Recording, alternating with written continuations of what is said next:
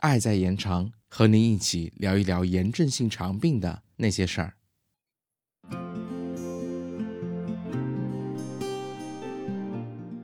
Hello，欢迎回到 CCCF 小广播。相信您一定在各种饮食建议中听到过低渣饮食、高纤维食物这些名词。那么这些词都代表什么呢？作为 IBD 患者们，又有哪些需要了解的饮食概念呢？今天我们就先来说一说膳食纤维和低渣饮食。首先，什么是膳食纤维？膳食纤维是我们所需的营养素之一，分为两种：可溶性膳食纤维和不可溶性膳食纤维。顾名思义，可溶性膳食纤维就是可以在水中溶解的纤维，这意味着它的吸水能力很强。常见的食物有燕麦片、南瓜等。当可溶性膳食纤维通过肠道时，它会产生一些凝胶状的物质来吸收水分，减缓粪便通过肠道的速度。这样一来，我们的肠道就有更多时间来吸收营养物质，并且可以缓解腹泻，都对 IBD 患者很有好处。和可溶性膳食纤维相反，不可溶性膳食纤维就是不能在水中溶解的纤维。常见的食物有坚果。面包、葡萄干、谷物、卷心菜等，它们的作用也相反。不可溶性膳食纤维会加快粪便通过肠道的速度，也因此我们会说多吃粗纤维，这样可以预防便秘哦。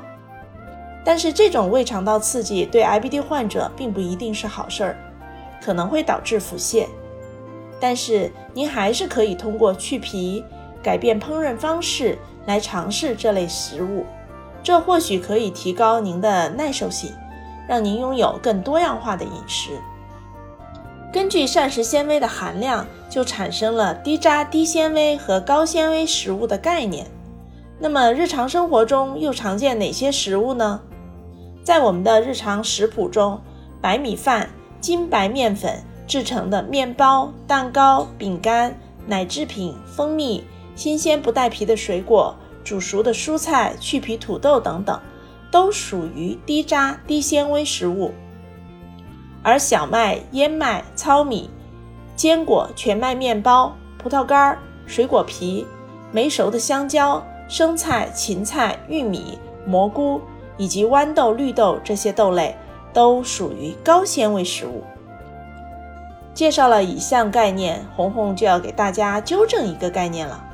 片面强调 IBD 患者要避免食用纤维素这个观点，其实是不完全正确的。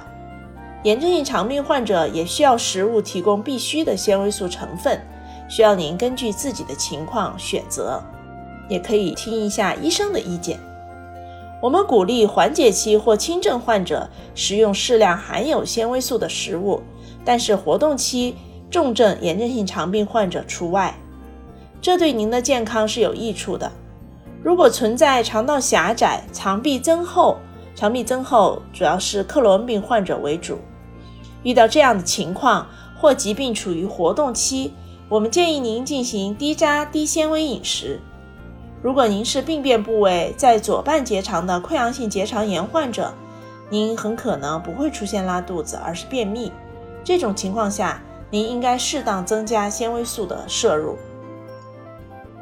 本期的节目在这里就结束了，希望各位患者朋友们都能根据自己的情况调整饮食结构，一起拥有健康生活。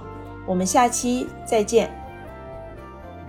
本期主播：重庆新桥医院消化科郭红。本期剪辑：lemon 酱。